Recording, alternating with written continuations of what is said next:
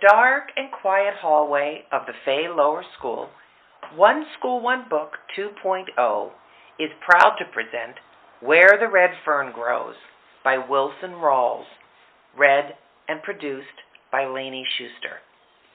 Chapter 1 When I left my office that beautiful spring day, I had no idea what was in store for me. To begin with, everything was too perfect for anything unusual to happen. It was one of those days when a man feels good, feels like speaking to his neighbor, is glad to live in a country like ours, and proud of his government. You know what I mean.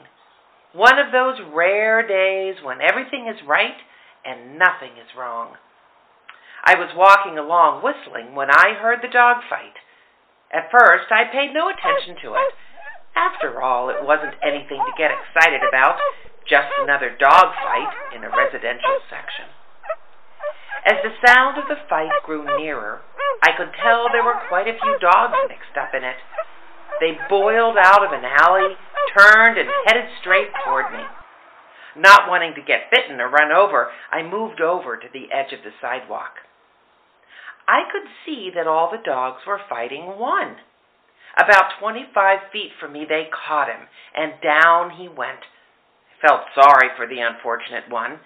I knew if, if something wasn't done quickly, the sanitation department would have to pick up a dead dog. I was trying to make my mind up to help when I got a surprise. Up out of that snarling, growling, slashing mess reared an old redbone hound. For a second I saw him. I caught my breath. I couldn't believe what I had seen. Twisting and slashing, he fought his way through the pack and backed up under the low branches of a hedge. Growling and snarling, they formed a half-moon circle around him. A big bird dog, bolder than the others, darted in. The hedge shook as he tangled with the hound.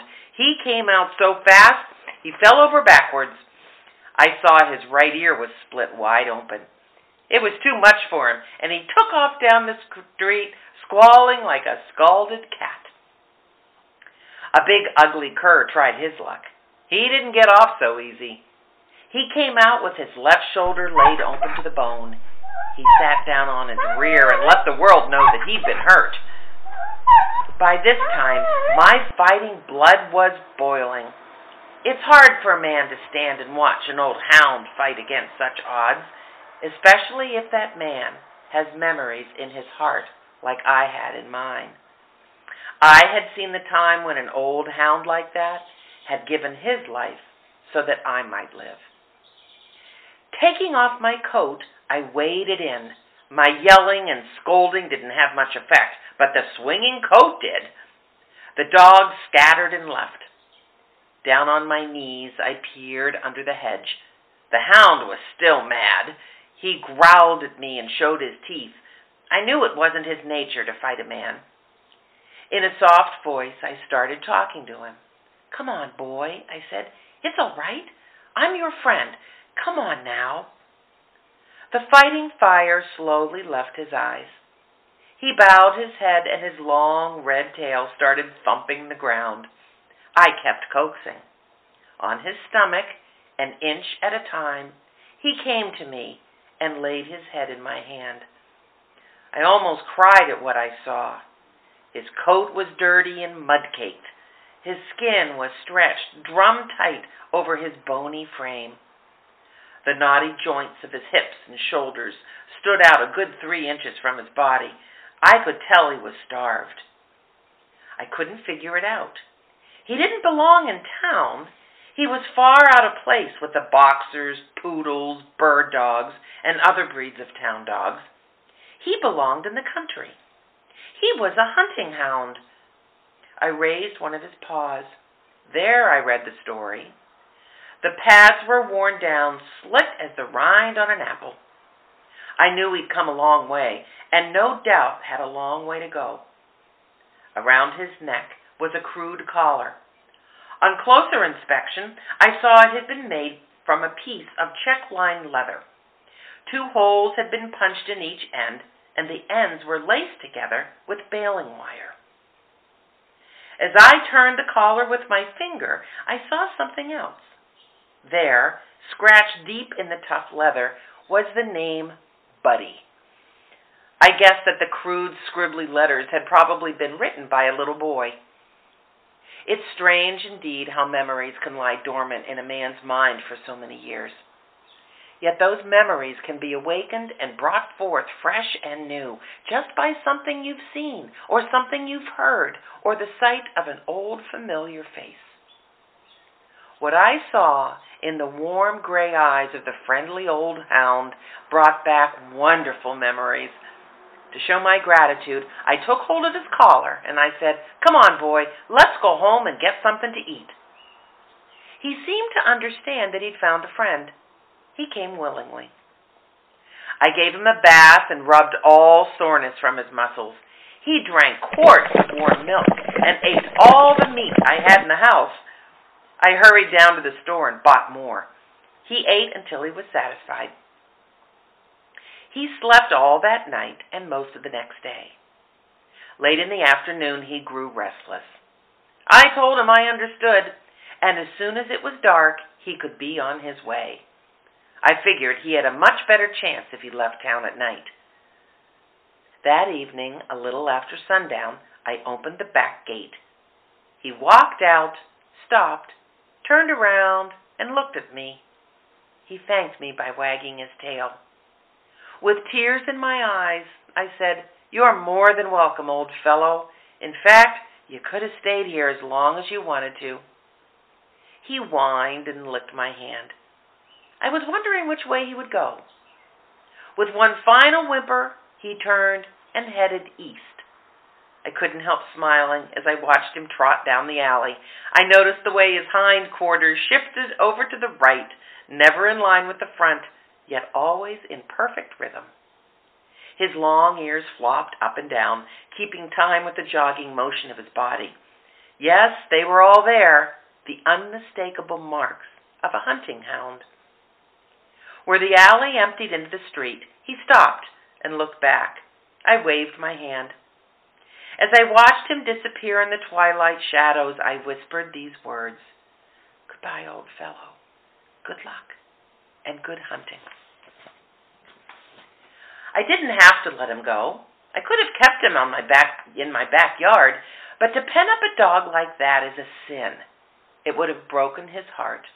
The will to live would have slowly left his body. I had no idea where he'd come from or where he was going. Perhaps it wasn't too far, or maybe it was a long, long way. I tried to make myself believe that his home was in the Ozark Mountains, somewhere in Missouri or Oklahoma. It wasn't impossible, though, that it was a long way from the Snake River Valley in Idaho. I figured something drastic must have happened in his life, as it is very unusual for a hound to be traveling all alone. Perhaps he'd been stolen, or maybe he'd been sold for some much needed money. Whatever it was that had interrupted his life, he was trying to straighten it out. He was going home to the master he loved, and with the help of God, he would make it. To him, it made no difference how long the road or how rough or rocky. His old red feet would keep jogging along on and on, mile after mile. There would be no crying or giving up. When his feet grew tired and weary, he would curl up in the weeds and rest. Water from a rain puddle or a mountain stream would quench his thirst and cool his hot, dry throat. Food found along the highway or offerings from a friendly hand would ease the pangs of hunger. Through the rains, the snows, or the desert heat, he would jog along, never looking back. Some morning he would be found curled up on the front porch. The long journey would be over. He would be home.